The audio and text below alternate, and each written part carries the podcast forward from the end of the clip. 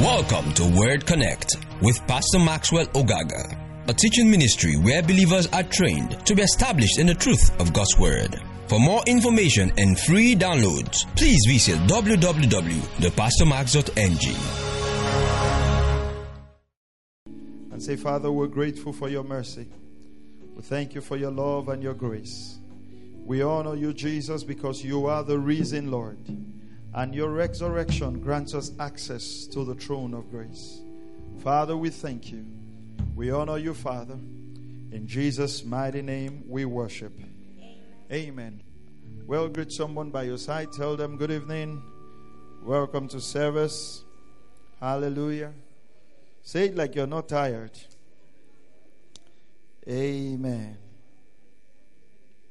Hallelujah. Praise the name of the Lord. Hallelujah. All right. Good to see every one of you uh, for Bible studies tonight. We, we started talking about this fulfilling destiny and are born for such a time as this. How many of you have been learning some things from the series? All right, praise God. So let's pray. Let's get into the word. Father, thank you because I'm anointed to teach. Thank you because your people are anointed to receive. And together our faith is built up in the knowledge of the person of Jesus. I pray that light and understanding will come forth in and through your word. In Jesus' name. On Sunday, we talked about the Esther chapter 2 and verse 7 to 15. And we zeroed in on the relationships that Esther had. So, can we go there? Go to Esther chapter 2 and verse 7. Now, it's important for us to understand when we're discussing the subject of Esther that from her life, we're trying to pick lessons that we can use and implement in our own life so we can fulfill destiny. So, Esther chapter 2, verse 7, he was bringing up Hadassah, that is Esther, his uncle's daughter, for she had no father or mother. And when we talked about this, we talked about the background, right? Now, the young lady was beautiful of form and face. And when her father and her mother died, Mordecai took her as his own daughter. So, what we find out um, about Esther was the fact that Mordecai took her as his own daughter. And then, if you go to verse 8, go to verse 8. So it came about when the command and decree of the king was heard, and many young ladies were gathered to the citadel of Susa into the custody of Hegai that Esther was taken to the king's palace into the custody of Hegai, who was in charge of the women. So Hegai was the eunuch who was in charge of the ladies. All right? And I talked about that. If you, if you were not here on Sunday, please get the message and listen to it again. And Hegai advised Esther on what to take to the king. And I said that even though the favor of God was on Esther, that advice that Hegai gave aided the fulfillment of purpose. Now, many times, uh, I, I, think I, I, shared a few things some days ago, and someone asked me uh, on Facebook, What is success? Because I said that in the beginning of this series, part one, I said, A man can be successful in the earthly terms, but not successful where heaven is concerned. So someone asked me, What is success? I've always defined success from the scriptures using Acts chapter 13. So let's go to Acts chapter 13, and we're going to read verse 36. Acts chapter 13 and verse 36. We're going to read Acts 13 36.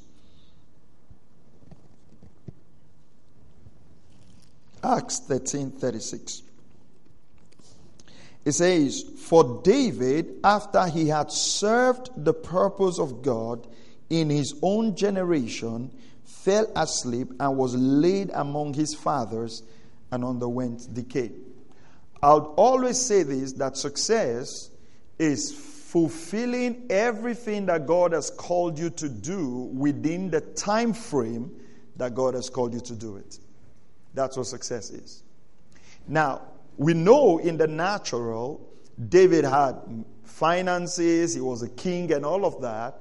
But when the Lord, it, through the apostles, was writing about David in the book of Acts, there was no reference to all of that. What was referenced was the fact that David served the purpose of God in his own generation. Can you say amen? amen.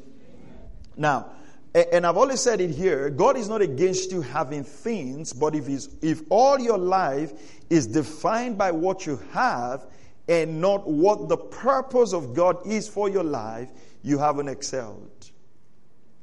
Now, that's success from the eyes of God because there's also success from the eyes of man. What do you think success from the eyes of man is? What do you think if people were to write about David, what do you think they write about? I didn't hear you. His wealth. They'd write about his wealth.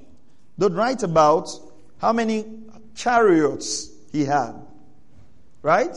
They write about how big his building is. Am I right? Hey, come on, church. They write about what again?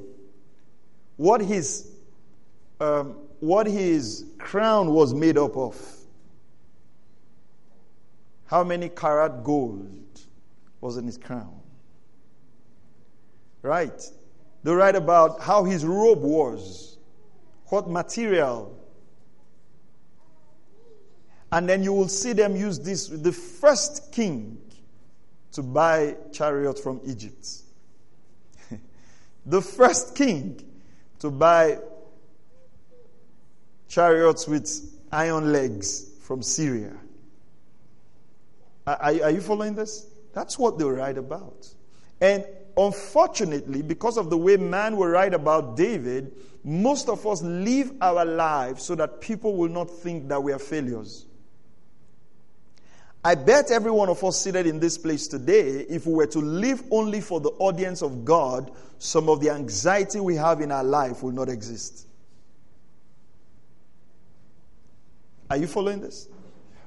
There is pressure from family, there's pressure from society, there's pressure from your girlfriend, there's pressure from even your ancestors. Say traditionally, the first child is supposed to have who bettered that tradition? People you never met in your life. Like my friend Brandon Bailey will say that tradition is pressure from dead people. But, but if you were really to sit this evening with yourself and God, you would find out that some of the things you're really bothered about, you were not bothered about them when God really shows you what your purpose is. And this is what I've found out. When you start living your purpose, some of those things that you run after will actually come after you. So God is not again. God was not like, oh, David, because you're fulfilling purpose, don't buy chariot. No, no, no, no. But there's something greater than that. We're talking about Esther. The fact that God wanted to use her to do something so significant, it didn't prevent her from becoming uh, the queen. No, she had that position. But we talked about destiny is perspective. She used her role as a queen. She's not remembered for the fact that she was a queen. She's remembered for the fact that being a queen, she saved the nation. She could have been a queen who didn't save a nation. If we're to write about Esther, we probably will not even write this story as her most important story. Would write how large her shelf was, how many pairs of shoes ha- she had, how, how her perfume covered the atmosphere when she entered. And unconsciously, we live for these things. We live for these things. When we don't have these things, we feel depressed. Even as ministers of the gospel, I mean, uh, have you heard of pastors that are committing suicide? Have you read of pastors who committed suicide? You haven't read? How many of you have read of pastors who committed suicide? Okay, so a few of you. So those of you who haven't read, those that are read, will tell you the story. But why do you think a pastor will commit suicide? What, what do you think? Somebody who stands up in the pulpit every Sunday teaching God's word would commit suicide. Why, why do you think so? Why do you think so? Huh? Pressure. Pressure. Do you think I want to fail? It's pre- there's pressure. You've been in ministry for this number of years. What, what, are you, what have you to show for the ministry? There's pressure. there's, there's ministerial pressure. Are you following this? I mean, sometimes you labor, labor, labor for people and then they betray you, and there's pressure. So you realize that even in our world, there is how we rate pastors that are successful. Am I right? With what? The numbers and the money. And how many of you, you know, it's sad, we should, it's very sad. These are not things that should be mentioned amongst us, but it's sad that we've come to this place in our quest to meet man's expectation, not God. Have you heard of some pastors who go and look for power to do the work? Or you know a pastor like that? Or you're one? Do, do you understand that? But have you read stories like that? Read stories like that. Of pastors who go to meet occultic people to give them power to do God's work. Uh, can, can, you, can, you, can, you, can you wrap your mind around that? If the God who calls you does not give you power, will you not do the one He has said you should do?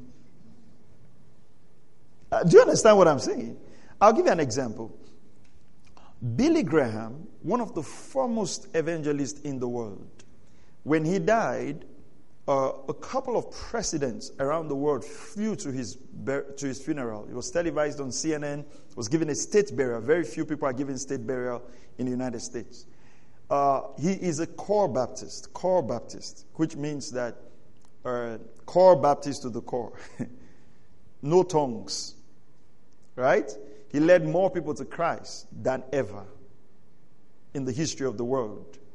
Billy Graham Evangelistic Association is one of the richest church uh, uh, evangelistic associations in the world. Never raised the dead, never cured a headache. One cripple never got up.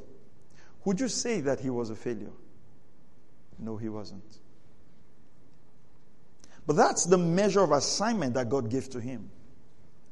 We, you cannot fulfill destiny if you're not comfortable with what God has asked you to do.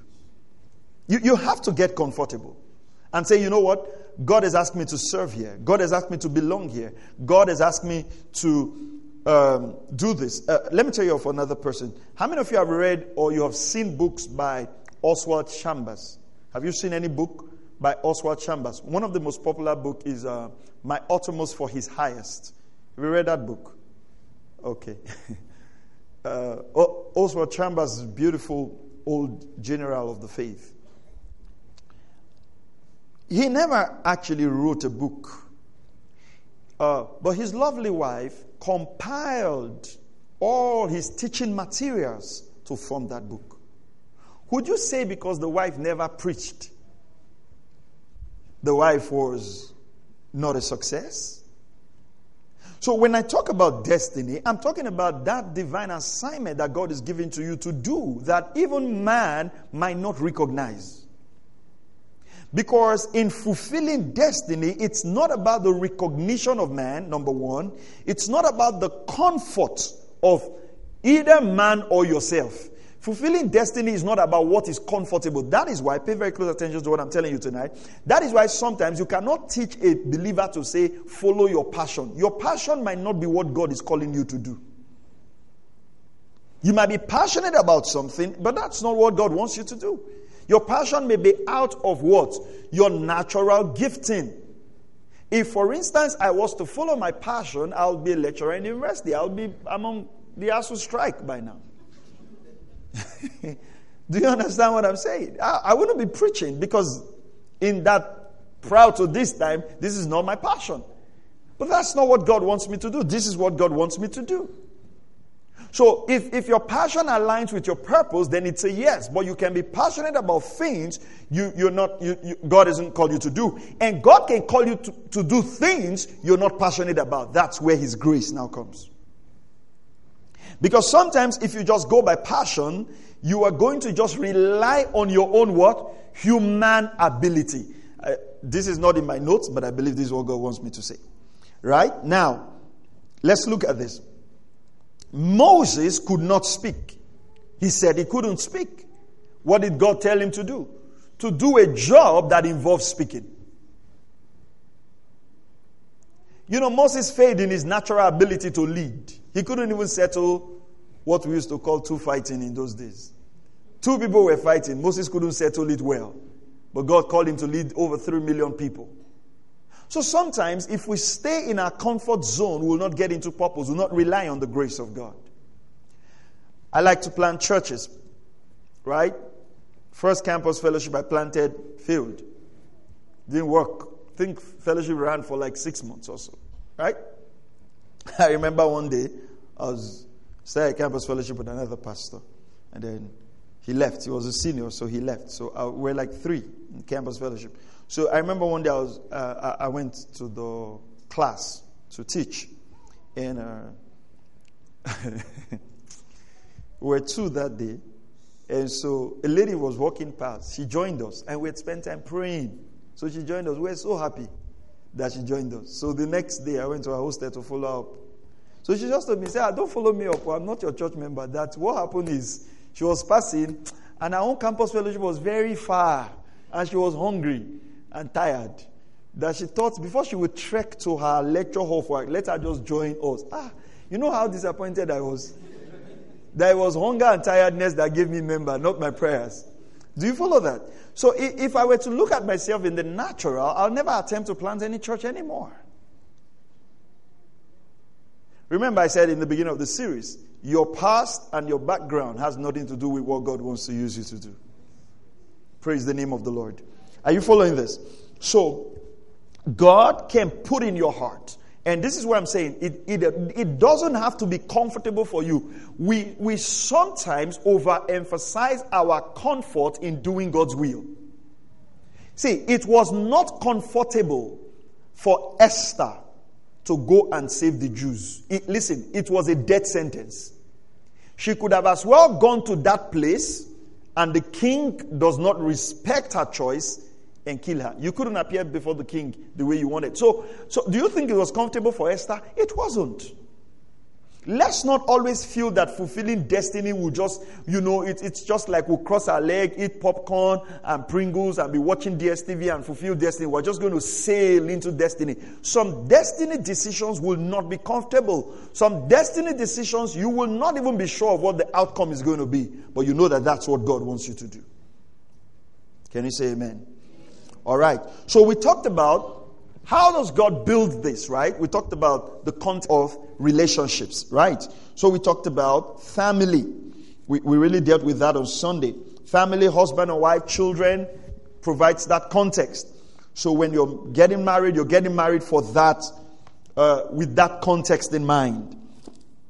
Then we talked about we talked about Acts chapter 7 verse 22. Moses was instructed in all the wisdom of Egypt and I said, uh, according to a man by the name of Buck in 1978, he said in the Egyptian palace, they typically learned arithmetic, geometry, rhythmics, harmony, prosody, philosophy, and etc., and etc., and etc. Egypt was the, the citadel of knowledge, was the home of knowledge, right, of wisdom in those days, in the, in the civilization. So he had to go to the palace to learn all of that. Why? Because God was going to use that. Even in the New Testament, I think, and I can infer that one of the reasons God also used Paul as much as he used him was because of the background that he had. You know, many times as I mentor young pastors, some young pastors come to me and say, Hey, uh, you know, I'm called into the ministry. Do you think I should go to a Bible school or go to a regular university? What would you advise? I would usually advise a regular university first because that knowledge, that whole dealing with people in the outside world and everything helps your ministry. And, and, and, and, and that's why having a proper mentor and father over your life helps. Because I remember um, I was so passionate about, I mean, by the time I got into university, I was so passionate about doing ministry, started campus fellowship, was doing meetings and everything. At 300 level, I, I, I almost dropped out of school. I just felt, man, school is wasting my time. I really want to do this, you know. So I told, so I, I didn't tell my dad directly. I didn't have the heart to tell him, but I was inferring you know, about, yeah, urgency of the work, last day. Jesus is coming soon. We don't have the time. So my dad just told me, just make sure that however this call is on your life, just make sure that you bring your certificate first before you. So that just killed, all right? But I'm just thinking that if I didn't have that, I'd probably not be a graduate. I'd probably not be a graduate. Would I be effective in the ministry? Most likely. Will there be probably limits to where God can use me? I do think so. I do think so. Because one of the things you might have to now be dealing with not graduating is your low self esteem. When you now sit before graduate and sit before people who went to school, you now have to now be doing confession. I know who I am in Christ. I know I am in Christ. Even though I did not go to school, Holy Spirit is my teacher. You know, you, you deal with all those battles. It, it, you will be effective, but probably, I'm not saying God cannot use someone who didn't go to school. Are you understand what I'm saying? The context of that training is not wasted. Even though you feel the call of ministry in your life right now, the fact that you're working in that company is not wasted. You know, one of the reasons I have to read a lot in running our ministry is because I, I, I, don't ha- I, I didn't have the privilege in my life of probably working for a secular boss in that sense. Uh, just a brief stint. But I had never really worked for, you know, you go to work, promotions, all those. I never really. So sometimes in leading this ministry, I have to read those things. I have to, I have to understand how the work, workplace works. So see that where you're working right now, where you are right now, what you're doing right now, it's all going to add as what God will use to get you into destiny. Amen. All right. Now, the local church. The local church is another place where God builds relationships, right? And now, I know there have been extremes where this is concerned, but the extreme does not affect the truth. There is the fathering spirit of the pastor, not only as a teacher, but as a guide so that you are discipled to fulfill purpose. In 1 Corinthians chapter 4, and we, we, we, we are beginning to lose this gradually in our generation, and we have to get back to the Bible. 1 Corinthians chapter 4, are you still here? Verse 14. 1 Corinthians chapter 4 and verse 14. I do not write these things to shame you. That means I'm not writing them because I want to bring shame to you, but to admonish you as my beloved children or to guide you, right? For if you were to have countless tutors in Christ, yet you would not have many fathers, for in Christ Jesus I became your father through the gospel. So when Paul was writing to the Corinthians, he says, I'm not writing these things to shame you. I, am writing to you as a father. There is a fathering heart that should go within the context of a local church. Now, as our society begins to develop, one of the things we find out is the spirit of independence. And what the spirit of independence does is actually it, it makes people live their life in such a way that you can't really make input into their life. Let me backtrack a bit, right? Um, a lot of you who are older, and when I use the word older, I'm not talking about 60, 50. If you were about, if you're about 35, 36, thereabout, your growing up was, was different. And your growing up was different because it was very communal. Am I right? It was communal. Am I right? Well, I have only young people in this church. Am I right? Now, what that simply means is that I'll, I'll take Mrs. Arich as an example, right? If I see Mrs. Arich's son, even though I'm not related to them, the fact that we live in the same stretch in the compound, if I see the son playing football at industrial layout when the son should be in school, what will I do? Way back. What will I do? I'll grab that child, beat the child, send the child to school. When the child comes and reports, what will happen? The mother, he will, take another beating. Do you understand that? And the mother will probably come and say, Oh, thank you very much. My son told me. Do you understand that? That what, what context was that? The context of relationship enabled the whole society to look after that child so that child can become better. Can you see that relationship there? All right. But when we started having uh, people who are wiser than themselves, and they will go to school and beat up teachers, hmm? they'll go to school and beat up teachers who beat their children. What do you think happened? Began to lose that relationship. When my, when my dad took me to secondary school, he took me to the principal. I can't forget my principal, Mr. J.D. Oko, took me to the principal. Say, this is my son. If he misbehave, say flogging. There was no phone then, so there was no way to even report before they take permission. He just submitted. And you know, I was conscious of that instruction.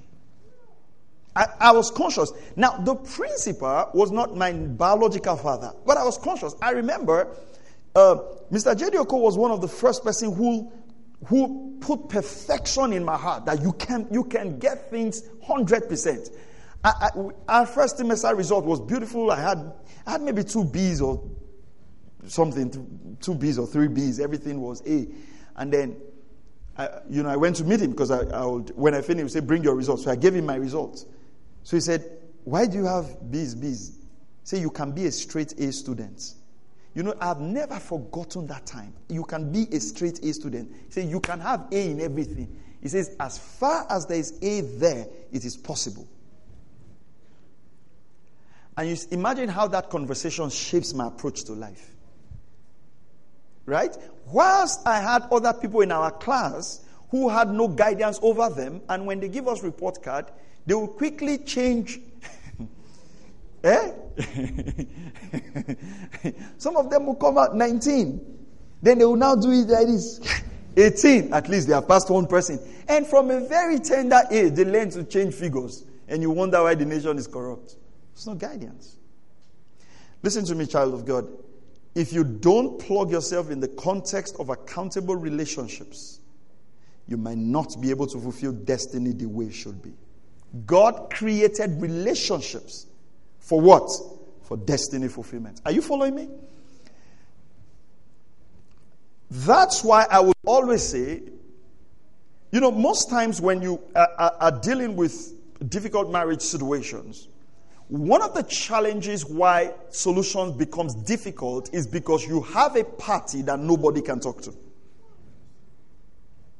And say, who can talk to your husband? I say, ah, he does not fear any man. And have you estimate like this? I don't fear man, I respect God. There should be someone in your life that if they say, I will call this person, you should say, okay, wait, wait, let's settle this matter. If you don't have that kind of person, it is well with you. But the local church provides that framework of accountability. So let's look at this now. Paul says, I'm not writing to shame you. And, and, this is where the challenge is. It's because people just want the pastoral office in the local church to affirm them, but not to correct them. You cannot have family without correction. In fact, the primary role of family is not so much as affirmation, but what? but correction. Are you following this? So if we say we're a spiritual family, then we should be open to like I said, there are people who have taken this to the extreme, but extreme does not read it of truth. Go to Hebrews 13, verse 17. Hebrews 13, verse 17. Hebrews 13, 17. How do you fulfill destiny? How do you come to this place where you start living out the purpose of God for your life. Hebrews 13 17. It says, Obey your leaders and submit to them. Now, if you see the context of family, he says we should submit one to another, and then wives submit to husbands and all of that. There's that. You can't have accountable relationships without submission. Right? Are you here? If a relationship is going to be profitable, there's going to be submission. Because not everything coming out of that relationship you would want, you would agree with. Not every correction you would agree with. So he says, For they keep watch over your souls as those who will give an account. So let them do this with joy. It says, when they are giving account for your soul, let them do it with joy. We tend to forget the fact that when you get plugged into a local assembly, the pastor assumes that responsibility. Are you going to give account for your soul? Yeah, you're going to give account for your soul, but there is an account that your leader will give to God on your behalf. Especially if you plug into a local church. This is God's word. Is this God's word? Is this God's word? All right. As those who give account, let them do this with joy and not with grief. Don't let them give account of your soul to God with grief, for this would be unprofitable for you. So when you're plugged, that's why, to be honest, you shouldn't just go and join any church. You shouldn't just, this church is close to my house. I just like this pastor. I like the music. I, I like the way they arrange the chairs. Those are all very natural reasons why you should go to a church because you know that this is a family that God has plugged me in and this is where God wants me to be at the season of my life. And you plug yourself there. And you submit yourself there. Especially if you have leaders over you who are leading according to the word of God and according to Christ and they are doing their best to nourish you in the right way and not taking advantage of you and doing all kinds of funny things, but people who are Christ like, then you, you, you put yourself there, you submit yourself there, and you will discover that out of that relationship, your purpose will begin to come forth.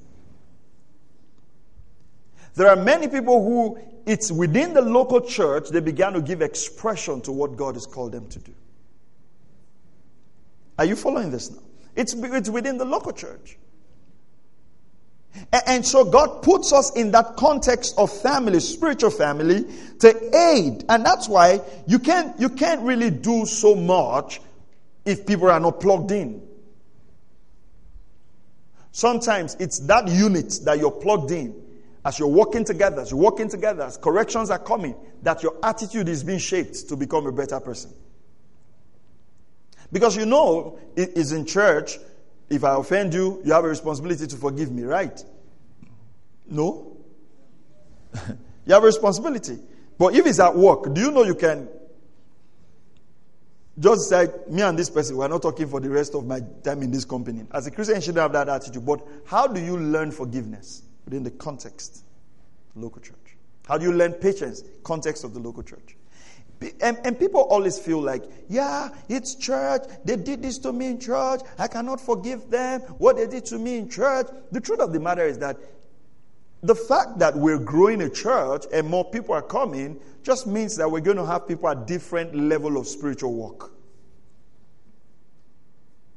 Praise God. And, and that means we're going to, hearts are going to come, things are going to come. But what do we do as a family? We walk them out. We walk in love. You know, it's always the what happened to the members. You know, I mean, if pastors will share their stories with you, you'll be amazed at what members do to pastor. You will be amazed. Sometimes how someone you've blessed with your whole life, bless them, done great for them, right? And they turn around and say all kinds of stuff about you. And what happens? If you come tomorrow and see someone in that kind of state, you have to also relate to that person and give them a clean slate. If not, you're going to say you were like the last person that left here. So the, the context of the church provides that relationship where God works in us to fulfill purpose. How I lead the church, how I minister to the church provides a context for God to work in me to fulfill the greater purposes God has for me. Praise the name of the Lord. Now, in Hebrews 10 25, it says, Let's not forsake the gathering of ourselves together as it, it is in the manner of some. Go to Hebrews. Not forsaking our own assembling together. Don't forsake coming together as is the habit of some. These some are not connected, they're not plugged in. It says, But encouraging one another and all the more as you see the day drawing near. So he provides a context for relationship. The local church is a relational place where God trains us to be ready for purpose. I, if I were not a pastor, I would not belong to a local church and not be plugged in. I will not. Because the essence of a believer in the local church is to be plugged in. Be plugged in. Be plugged in. Be accountable. No genuine pastor will take advantage of you. No genuine pastor would uh, would will lead you in the wrong way. And that's why you have to have the Holy Spirit in you to be able to discern. But I will be accountable. I will be, I will put myself in where I can be guided, where I can be corrected, where I can be chastised. I would receive those corrections and get my life on. And I'll tell you this, right? Maybe I'll spend time to teach on this in, in, in a more larger um, context. Because God has called a man to be a shepherd, there is an anointing on his life, and the wisdom of God is available. And some of the counsels, most of the counsels that will come to you from a genuine servant of the Lord will be the Holy Spirit inspiring that person to lead you in the right direction. Especially if you find someone who is genuine. They will not want to just raise you for themselves, but so that the greatness and the purposes of God in your life would come forth. We need to be more accountable. I've talked about the family. Within the context of the local church, it's not just about showing up and disappearing and showing up. You've got to be more accountable. You've got to be more open. You've got to allow those inputs to come in so you can do what God has asked you to do. Can you say amen? In Titus chapter 2, let's go to Titus. When last did you read Titus? What comes to your mind when you hear Titus? What? Jesus Christ. can, can you imagine? So when I mentioned Titus, sardine came to your mind. Ah. KDCC power to the people. All right, so this is not sardine. Eh? Titus chapter 2, verse 3. Titus chapter 2, verse 3. Can we read from verse 1? But as for you, Titus chapter 2, verse 1, speak the things which are fitting for sound doctrine. Talk about things that are fitting for sound doctrine. And that is why, let me tell you, one of the key things God helps a pastor to do in the church is to teach members sound doctrine. Are you following this? You see, um, you ought to be taught sound doctrine to the extent where you are stable. If you're still running helter skelter, you're not stable yet. You're not, you're not founded. You're not grounded. If you're still running after everything, you're not yet grounded. Praise God. You're not yet grounded. You know, I tell football fans that uh, the generation of football fans we have now are not, they are not uh, fans. Right? Because immediately the clubs start losing they will not write. I'm warning you people. If you lose again, I will change club. No, you're not. You're not. You're not a fan. You are just uh, an emotional young man who is running after. There are people who have been supporting clubs. They have seats, generational seats. Now, I'm telling you, there are people who have been supporting clubs generationally. Their grandfather supported that club. Are, are you following what I'm saying? That's commitment. That you, you, see, you should learn loyalty in things like this. That's why in my house, there's only one football club you can support. I, am teaching you loyalty. That when you belong, as far as you are, when you go on your, when you start paying your rent, you can make up your mind. But as far as you are in this house, only one name shall be mentioned. Are you following what I'm saying? It's loyalty. It's, it's loyal. You might get angry, but you stay there. You might not like this cause, you stay there. You might not like the jersey for the year, you stay. You learn these things. Learn to be stable in life. It's not last year we saw you. No, no, learn it. You, you might think I'm joking, but it's the truth. Learn commitments. You can't be changing spiritual fathers monthly. It's not napkin. Are you hearing what I'm saying? And let me tell you this because when you change mentors like that, or spiritual fathers like that, or pastors like that, you have a track record. The new pastor has no idea of your track record. Are you following what I'm saying? There are people I've been raising for the past five years, the past 10 years. If I tell them to make a decision today, I will know why I'm telling them because 10 years down the line, I know where they're coming from. But you plug into somewhere immediately, no track record, and that person, if the Holy Spirit does not help them, gives you a decision based on where you are, ignorant of your track record. That's why you discovered, for instance, as parents, you can tell one of your child, do this. And that child is not conscious that by the time, right, that that child is not even aware. I remember, I think it was, was it my daughter that was saying, you saw our wedding picture, and I say, where, where was she? I said, I'm not in the wedding picture. Said, ah, if you had appeared in this wedding picture, you'd have spoiled everything. You can't appear. Do you understand that? Now, all those years that she's not conscious, we're observing her attitude, observing her disposition. Are you following? Tomorrow, she might want to make a decision and say, No, we don't think you should do this. We think you should do it this way. She might not understand why we are saying, but we can see her tendencies from when she's growing up. Do, do, uh, do you understand that, parents? Do you understand what I'm saying? You can say, This, my child, a more I mean, this my child is not is not an extrovert. He's not somebody who will go out. Walking behind the computers will be fine. Just working with machines that don't talk would work for this person. And then for a child who is for a child who is extrovert, you just know that sitting in one place is a problem. This one should probably go and study sales or marketing or something. Now, they might not understand that. So you've got to learn commitment. You've got to learn plugging. There are many things in life that will only show up after you've put in the work. Long term commitment. So you plug into a local church. You're part of the journey. You're part of the unit. You within the unit. You're learning. You're receiving input. You're submitted in the unit. You're not going with the unit like, "Hey, I know everything." You're submitted.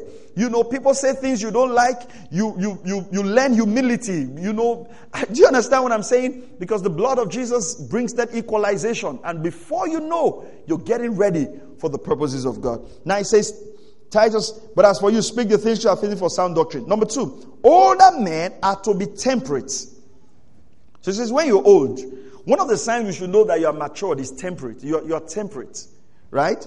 Dignified. you won't imagine that Paul will write this, but he wrote it. Say, older men are to be sensible. So listen Listen carefully why I said we should read this. Because where we're actually going to, it says the older men should teach the younger men. Now listen carefully. Older men have characteristics. It is not age. So you can be old by you can be old by age and a baby in the church. If you are not temperate, you have outburst of anger. You are not dignified. You are not what Paul says you should be. You are not sound in faith.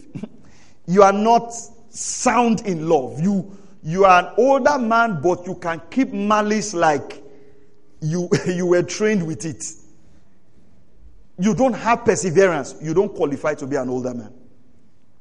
So the Bible defines older men as people who are to be temperate, dignified, sensible, sound in faith, in love, in perseverance. Older women, your tongue. Verse 3.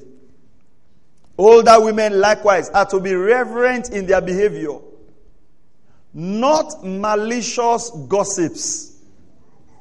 Eh?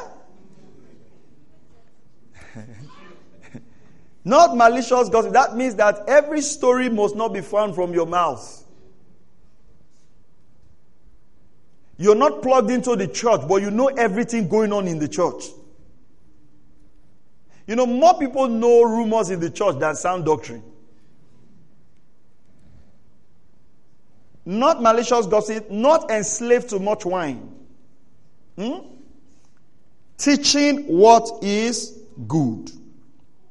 Go to verse 4 so that they may encourage the young women to love their husbands and to love their children. So God is saying, listen, within the context of the local church, older women ought to disciple younger women.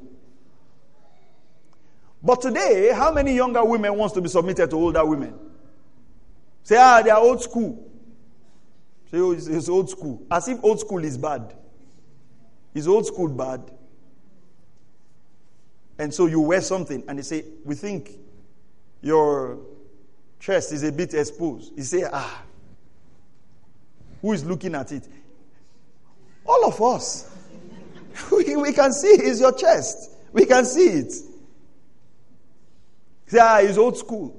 No. We're teaching you to be reverent. And, and that's why we must understand that within the context of the local church, there is a behavior we don't expect of older women. Because if you are, if an older woman is behaving wrongly, what will she now teach the younger women? Come on, are you following this? See, this is church. This is this is Paul writing to Titus and said, this is how we expect the context of the local church to function.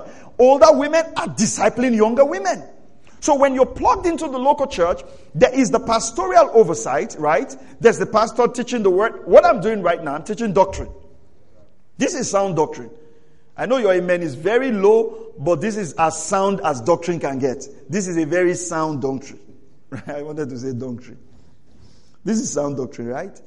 Now, what happens? Within the context, let's use spirit and truth, for instance, right? Choir, our choir. You're plugged into the choir. I'm not a member of Spirit and Truth. I can't come there. I can come there once in a while. But then you've got an older woman in the person of maybe Pastor Mary. And what happens? That small unit provides the context for this to happen. Then you've got your women's group, you've got your team, you've got all your teams, you've got your zonal meeting. Do you understand what I'm saying? That's the context now. So we can see and say, why are you behaving like this? It's not like nobody can talk to me. No, no, no, no, no, no. If we're plugged into this relationship, if you want destiny to happen, then we've got to be submitted to one another because the, the, the older women have got this responsibility to teach young people how to love their husbands, which means that it is assumed that a young woman might not really know how to love her husband. Because the young woman might have learned how to love her husband from Telemundo. And all you think loving your husband just has to do with, you understand what I'm saying? Or love is just eating out. And you don't know that those people who act eating out are actually acting eating out. It's like Lady um, Dag Mills, the wife of Bishop Dag, would say, Adelaide, people don't wake up. You see all those people who wake up in movies, right? With makeup. Their makeup is on, they've woken up like that, they just put cloth over their head so they wake up very fine and beautiful. You know, and I know, that you don't wake up like that. Some of us don't brush overnight. I have eaten the dikai come, pounded yam, have meat stuck in our teeth, fish that toothpick could not reach. And we eat around seven, we, we didn't brush because you're the father of the house and then you lay down to sleep. So overnight, you have freezed those things in between your teeth. And then the movie both of you watched before you went to bed was that the, the man kissed the woman, good morning. And then The unfortunate person who is by your side, you now want to practice movie. Then by the time you open your mouth, the woman does not know what, what, what hit her.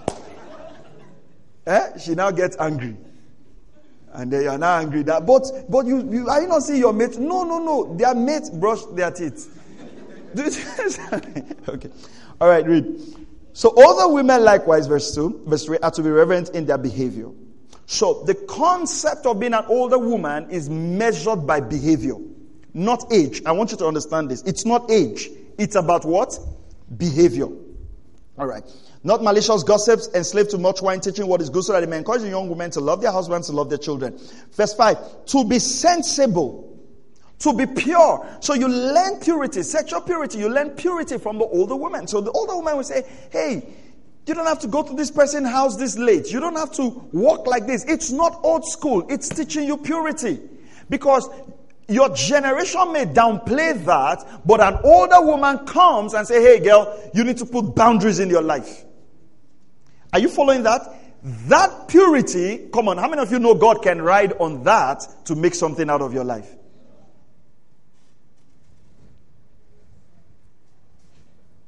Let me tell you, if you are left to be on your own, the chances of fulfilling destiny are slim.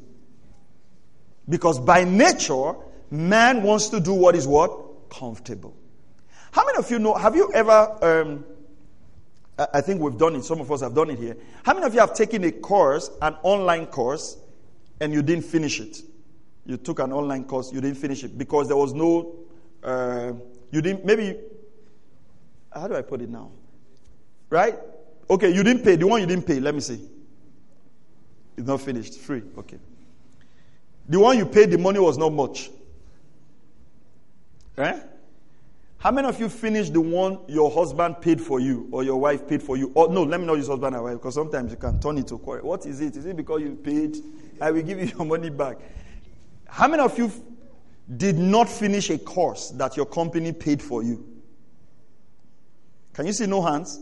Because listen, if your company paid for that course, come on, what happened? What happened? You must finish it. What does that tell you about accountability? You enter that course knowing, listen, my company sent me here and I'm accountable. Those of you who have gone for company courses, there are certain times you don't feel like studying, but you have to stay there. That's what accountability does. See, if you live your life alone, the chances of fulfilling purpose, child of God, is slim. The kingdom is relationship.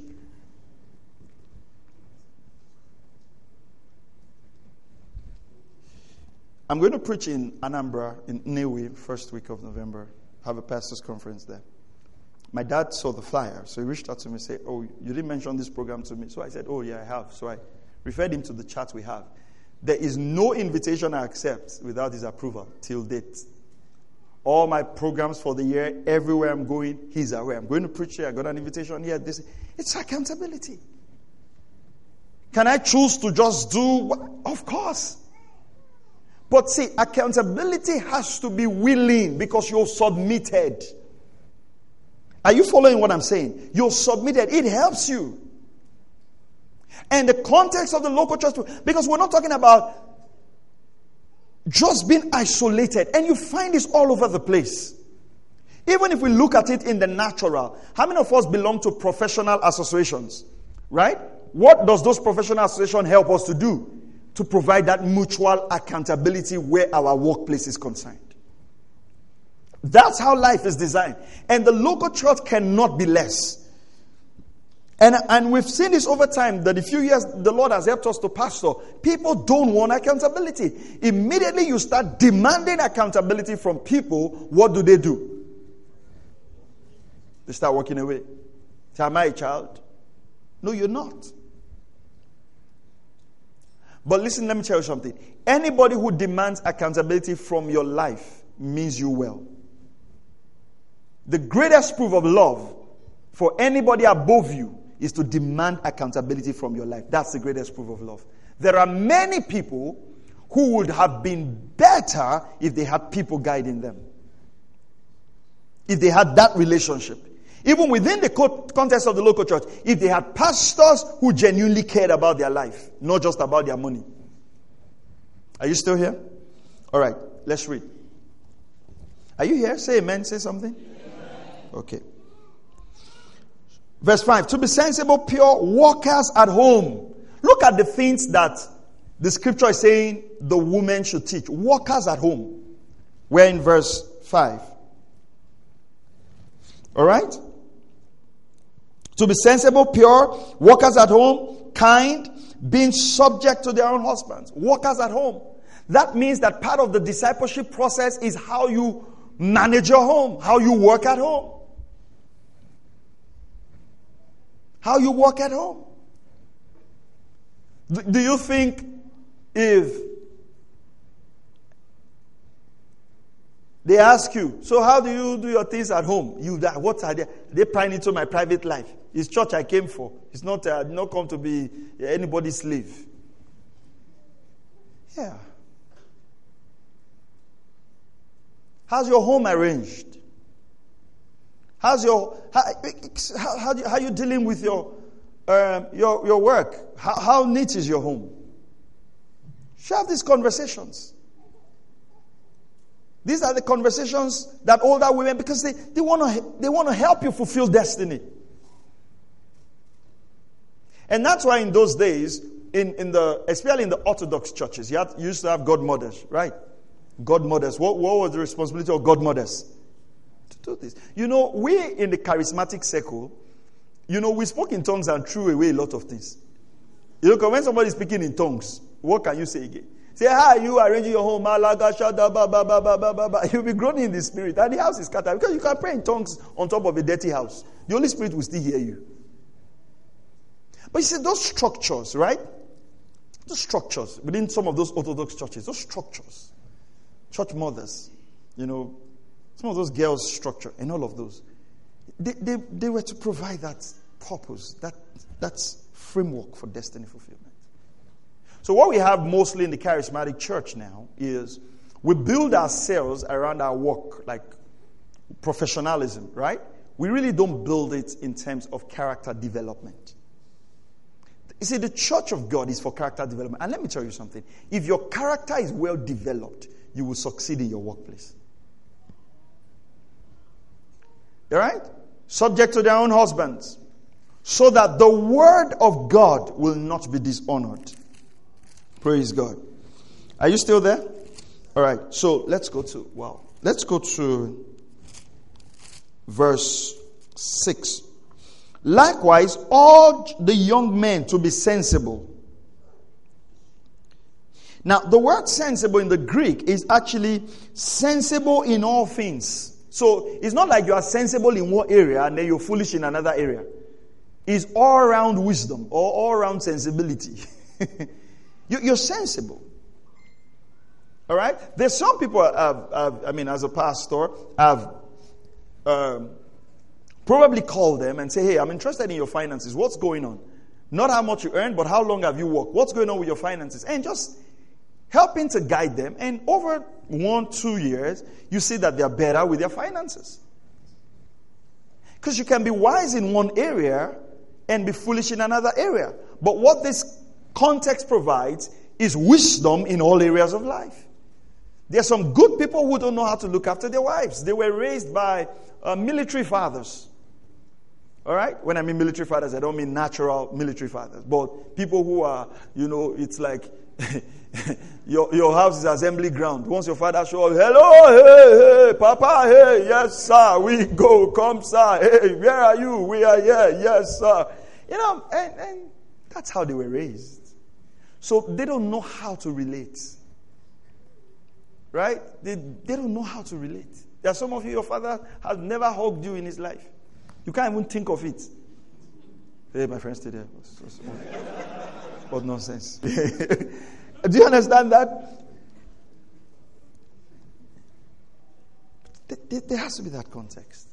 Some is not their fault. Their heart really want to hug you, but the hand does not respect the heart. So like, do you get it?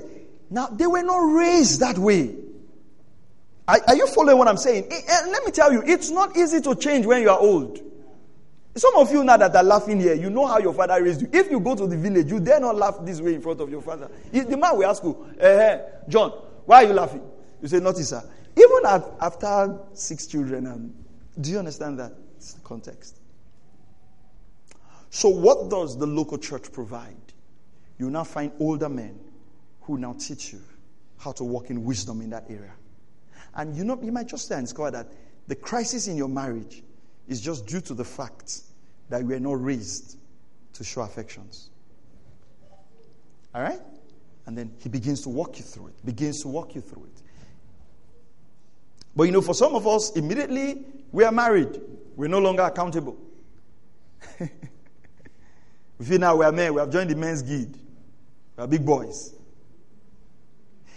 You see, it would do you good to be humble to learn.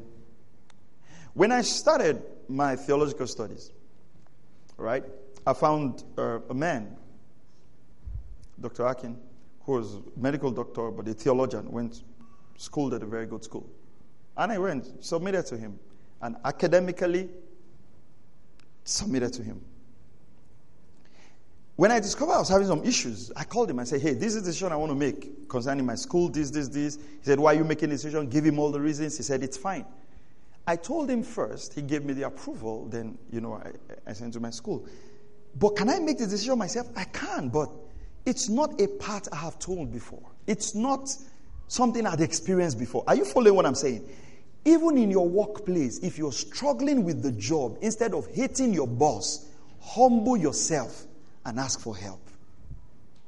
All this lunchtime gossip does not promote career. I don't understand what you're They will give somebody a job. How much are they paying somebody? Listen to me.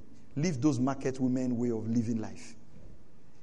You can actually learn so much in a job and you are underpaid. And by the time a new opportunity opens, you have learned enough. You will earn five times what you are earning right now.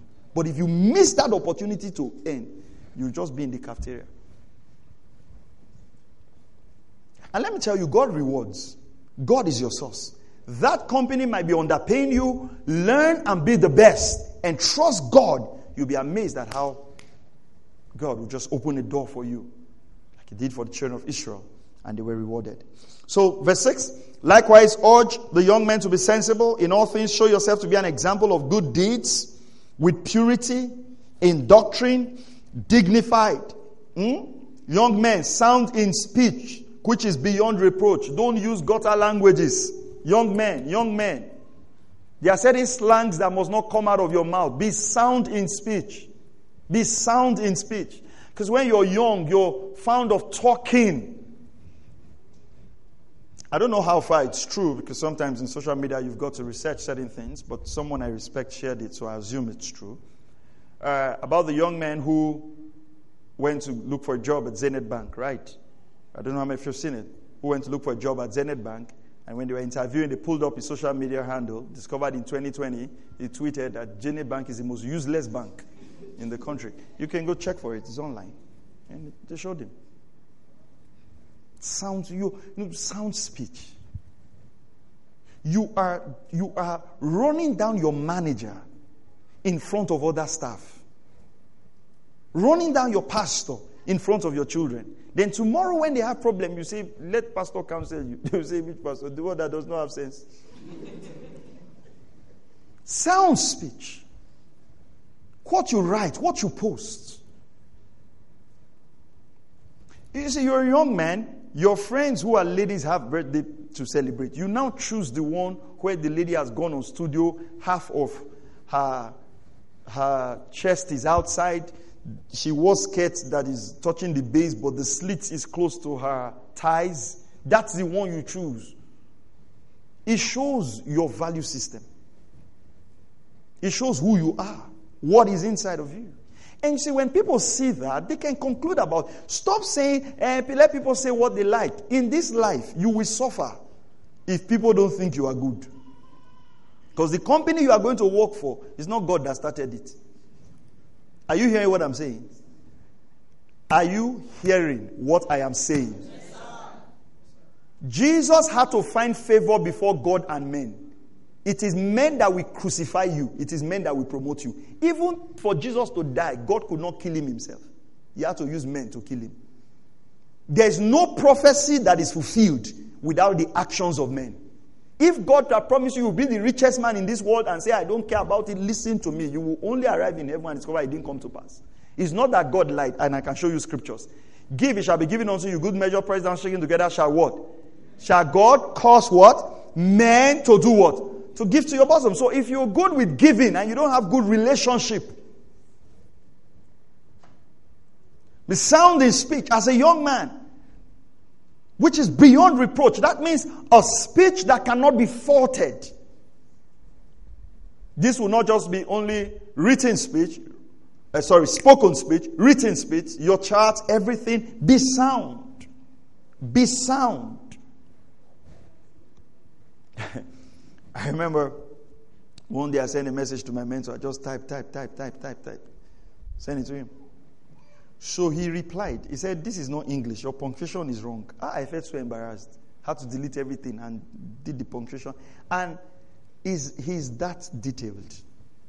Because you know, maybe as you are just chatting, you, you can just write anything. Your boss sends you a message. You say, Yip. yes, so it's yes you want to write. You say, Yip. eh? Your boss in the office. Then when they are now Four years down the line, they are looking for who to become a manager. The enemy now brings that image to his head. Say, this one that was saying yip. That's how we'll give him this position now. Going to be replying clients with yip, my friend. He's not calling. And, and, and you are fasting in church, dry fasting. Sound in speech. Come on, everybody say sound in speech. All right. So that the opponents will be put to shame, having nothing bad to say about us. So the context is this that the older men are discipling the younger men so that nothing bad will be said about us. And this is a whole process. This is not just going to take Sunday message. I, I, do you understand I'm saying? This is going to be taking a whole lot of work. Whole lot of work. And if we're not submitted, we cannot get into this place. All right. So I'll just give you a prophetic scripture and then I'll just give you how to maximize these relationships and then we're done. In Isaiah 65 verse 8, the prophet Isaiah was speaking and he says, just as the new wine is found in the cluster and one says, do not destroy it for there is benefit in it. I want to take the first part. In a cluster, in a rela- the cluster of grapes, you know what the cluster is, right? In a cluster, I say the new wine is there. There's benefit. Don't destroy the cluster. Don't destroy that relationship. Don't destroy that local place God has put you into. Plug in there. Plug into those relationships. You will get more. More will happen for you within accountable relationships than not being accountable. I'm telling you. Within your team, within your network. Don't live this Lone Ranger life that is being pushed into us. This life that is independent. You are married, your wife can't talk to you, your husband can't talk to you, you're just on your own, nobody can talk to you. You're within the local church, your pastor can't correct you. You're just on your own. You just you just show up and disappear at will. Show up and disappear at will. There's nowhere you're plugged in. Sometimes, let me tell you, as destiny begins to call your name at a greater level, you might need to you might need to plug more from your family relationships into a more deeper spiritual relationship that can help you bet that purpose. Because certain times your natural family does not have the dna to create the environment for you to fulfill purpose. Are you following what i'm saying? Sometimes you've got to plug in and that's why some of us it was campus fellowships that groomed us for destiny for those of you who went to study campus fellowship, realize the family did well, you got into university, but you plugged into a campus fellowship, and from there, things began to happen. Destiny began to be birthed. most times I talk to Pastor Mary, and she talks about the impact of their campus fellowship, leading them to pray, fasting, doing this. And when she shares all those stories, you realize that a greater part of what she's doing today, that campus fellowship did what? Formed a greater part. So imagine she went to the university and decided not to plug into that place. What will happen? Praise the name of the Lord. Are you hearing what I'm saying? That's why you've got to pray and say, Lord, is this the church I should be in? That's, that's how we should actually join churches. Lord, is this the church I should be in? Is this the family you want me to be plugged in? And if God says yes, then you plug in. Okay, God, I'm in. And God begins to show you your part. God begins to show you your role. God begins to show you. And I mean, your pastor feeds you with knowledge and understanding. We've got this relational stuff going on. And before you know, we are all together getting ourselves ready to fulfill purpose. Praise God. All right, so how do we maximize these relationships? Number one, know your God ordained relationships. Know your God ordained relationships. Hey, where is my God ordained relationship? What's my tribe? Where are the people God has placed around me? What's my God ordained relationship? Who are the people God has brought into my life supernaturally that I know from Adam? There's no way I could have known these people if not for God. Let me tell you something. Do you think God unplugged us? Hmm? You think God pulled us from Delta State? Never done anything in River State, not like I went to Uniport or Rust and brought us not even to Port Harcourt and brought us to this island, if do you think God did that casually or you think that if God brought us here, it means there are people in this island that we need to be connected with so destiny can happen. What do you think? Yeah. So your being here should be supernatural. Should be because God wants you here. Because we are here because God brought us here, God planted us here. And for us, this is family. So when we say we're more than a church, we're a family, it's not just a slogan. That's the idea of the assignment that we have on this island. That God builds a spiritual family through us and in us and with us in such a way that we create that spiritual environment where people can find and fulfill their destiny. So it's not just about church meeting. It's just about the programs. And that's why you see that for some, for sometimes, for us, it's not just of how many programs we can do a month, how many programs other churches are doing so we can do. We have a sense of why God brought us here. We've got a sense of destiny that we want to see people get into their purpose. I mean, sometimes people come to me with setting off and I say, hey, I don't think this will work for you. I think this will work for you because I see greatness in you, because I see purpose in you, because I see something good in you. Go this path so that what God wants to do in your life, He can do. So you've got to know your God ordained relationships. Let me give you a quick thing. Just give me a few minutes. Let me give you a quick example. Do you realize that if not for Jonathan, the prophecy over David becoming king would not have happened? But Jonathan knitted with David, provided information, helped David to escape. And what happened? Years down the line, when David died, Jonathan, Jonathan and Saul died. David said, Who is in the house of Saul that I might show him mercy? And Mephibosheth. And grace was ministered to Mephibosheth because of a relationship. So we say Jonathan loved David. He loved his own soul. You were not from the same tribe, but destiny happened. You've got to find God ordained relationship. Some of us are so caught up in natural relationships that we cannot see spiritual relationships that God is bringing to us. God connects you to a man. God connects you to a woman. God connects you to a man of God. And you can't see that. You're so caught up in your natural life that you cannot see this is a God ordained relationship. And so once any little offense come, we don't even remember God sent us there. Just break ties. I not do again. Every man for himself, God for all of us. And then you just go through life with this whole approach. You might make money, you might have a house, you might have all the natural things, but are you fulfilling purpose? Are you doing what God has created you to do? Number two, know the season you are in. What season are you in? As a parent, what season are you in? The season you're in, what are you doing with that season? What are you doing with that season? How are you maximizing that season? You know, Every time I look at my son, I was just like, hey, you know what, boy? The season of you being at home is getting closer for you to leave. And it's so amazing. You know, sometimes you just realize, ah, just now, this boy needs to leave. That season is over. So what you so I mean for some of you younger parents, this will teach you a big lesson. Don't think, you know, before your child will leave the house will be so how do I put it? It's so long. Before you open your eyes, the man is already writing jump. Are you following what I'm saying? So there might be a season where you say, hey, this is a season to look after my kids. Right? You must understand the season. A pastor, uh, speaking with the pastor today, and we're speaking, and I said, Oh, I discovered you, you're traveling with pastor, talking about a recent trip. Went And I said, Yes. We can now start traveling together because our kids are of the age where we feel she can now travel.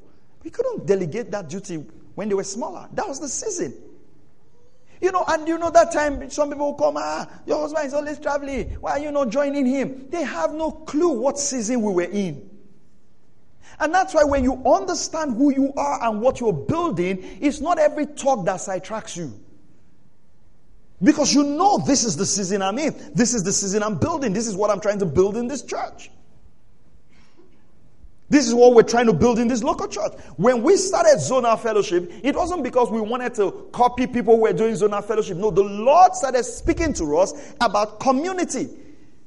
And the Lord says, You have a great church, a work church, but the community is low. Start building community. And that became the intention. That became the overriding vision behind the zonal meetings. Why? To build community. And gradually, are we there yet? No, we're not there yet, but we're beginning to see what? Community build. In small fold, but it's great. So, what season are you in relationally? Right? As a child, as a spouse. What season? When, when Jesus was discovered, when he was talking to the Pharisees and asking them questions, when his mother took him, what did the Bible say? And says, and Jesus went home and was subjected to his parents. Did you read that in the Bible? Hey, did you read that in the Bible? There is a season in your life to be subjected to your parents. You are subjected. You do what they say. You are at home to clean things. You're not running away from chores. There are, home, there are times you should not be at the football field. You are subjected. Why? That's the season. The day will come when you will have your own house. You know, some of you can't wait for your children to grow up so you can send them on errand. Eh? But you now find a funny thing that if you also dodged errands when you were small, God has a way of catching you. You know, I used to dodge. I used to dodge washing plates a lot. And my dad would just go wash the plates. It was one statement that changed my life. One day, he was washing the plates and I saw him and I wanted to run. Say, Joseph Maxwell. He said, Be running. He said, When you also give birth to your children, he said, they will see you washing plates and they will run. You know that statement. You, do you realize that you don't want that to happen to you, but you don't mind doing it to your father? What am I trying to say? If you're a child right now, be subject to your parents. Because you know what? You're going to have your own children tomorrow. And what do you want them to do? To be subject to you. Right? I mean, it's simple. It's simple. Right? If someone is discipling you, be accountable. See, being accountable to somebody higher is not for that person's good, it's for your good. It's for your good. Being accountable to someone, it's for your good. Being open, it's for your good. It's for your purpose. Because the older man has already developed the character you're seeking to develop. Number three, have the humility of heart to receive correction, instruction, and advice. Put up Proverbs 1 5 for me quickly. Proverbs chapter 1, verse 5. Are you blessed by this? I didn't hear you. Are you blessed by this? Have the humility of heart to receive what? Correction, instruction, and what? Advice. Three things you must re- receive in any relationship correction, instruction, and advice. Correction. Be open to receive correction. Not everything you, you would hear would be good for you, would please your flesh. Yes, anytime Paul rebuked those he was writing to, rebuked them and says, For your good. Proverbs 1 5 A wise man will hear and increase in learning, a man of understanding will acquire wise counsel. If people advise you and you keep turning down that advice, they will not advise you any longer. Are you still here? Be accountable. Be accountable.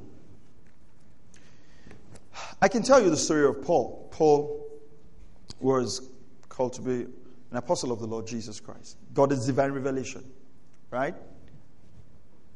But the road to Damascus. But the saints were afraid of him because he was a former persecutor. You know what happened? Barnabas took his hand and introduced him to the disciples, and the doors of ministry were open. Do you think anybody that had such a dramatic call like Paul will need a man to introduce him to the church? You might possibly say no, but that's how God works. And by the time he finished his three and a half years in Arabia, what happened? He says he went to Peter and John, who were pillars of the church. And therefore, Peter could say and accept, give him the right hand of fellowship. That opened that thing for him. Saints, we play with divine relationships to our own detriment. If Mordecai and Esther did not have that relationship, we will not be reading this story. If Esther said, Mordecai, that's your own. What God has put me, God has put me. No man can remove me. There will not be the book of Esther. Probably we would read about her as the one queen who couldn't fulfill purpose. Or probably we might not read about her anymore. You can't tell. So, so I want you tonight to pray and ask the Lord to help you. That we will be open. We will be, our hearts will be open. We would receive correction. We will receive instruction for progress. Let's pray. Oh, Father, we thank you. We thank you, Lord Jesus Christ, for your word. We pray that this word is engraved in our hearts in the mighty name of Jesus. We pray, Holy Spirit of God, that you help us to be accountable to fulfill purpose and to fulfill destiny. In Jesus' mighty name. We know you've been blessed by this telecast. To become a partner, please call plus 234 805 888 7575. Pastor Maxwell's messages are available in over a dozen books and a thousand audio and video formats. To purchase this title and other titles by Pastor Maxwell Ogaga, please call plus 234 805 888 7575 or send us an email office at pastormax.ng. Also available are free downloads from www.pastormax.ng. God bless you.